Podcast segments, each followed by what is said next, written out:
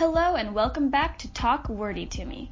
Today's word is sandwich. And as a quick reminder, if you would like to submit a word or an example of your own, just go to talkwordy2me.com and submit your voice message there.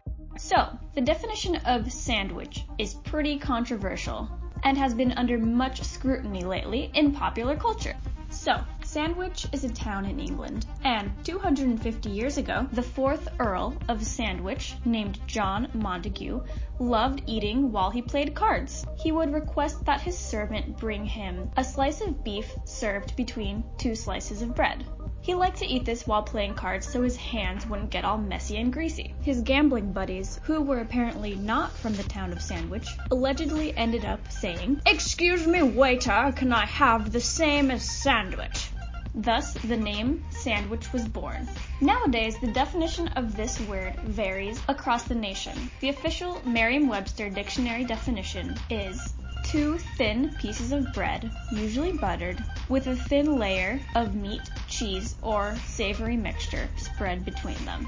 Well, I don't know about you, but I think the controversy starts right there. I'm usually trying to fit like 15 slices of meat and cheese and veggies, etc. inside my sandwiches, so there's nothing thin about that, but I diverge. Now, there are a lot of things that can fit the description of some food product served between bread.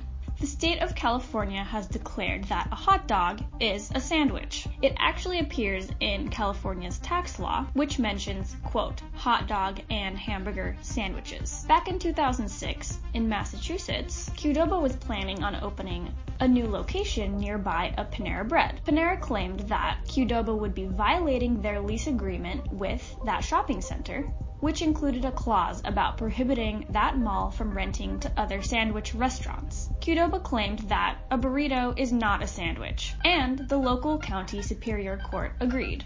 Cambridge chef Christopher Schlesinger testified against Panera, saying, I know of no chef or culinary historian who would call a burrito a sandwich.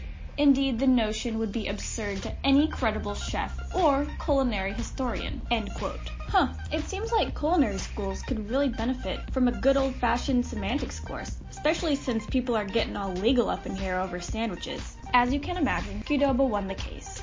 Finally, it seems like New Yorkers don't seem to discriminate. In their tax policy, sandwiches include hot and cold sandwiches of every kind that are prepared and ready to be eaten, whether made on bread, on bagels, on rolls, in pitas, in wraps, or otherwise and regardless of the filling or number of layers. A sandwich can be as simple as a buttered bagel or roll, or as elaborate as a six foot toasted submarine sandwich.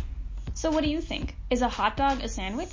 Is an open faced sandwich a sandwich? If an open faced sandwich is a sandwich, then is pizza a sandwich?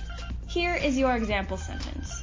Why did you and Karen break up? Are you okay? Oh, yeah, no worries. It just wasn't working out. Turns out she thinks a calzone qualifies as a sandwich.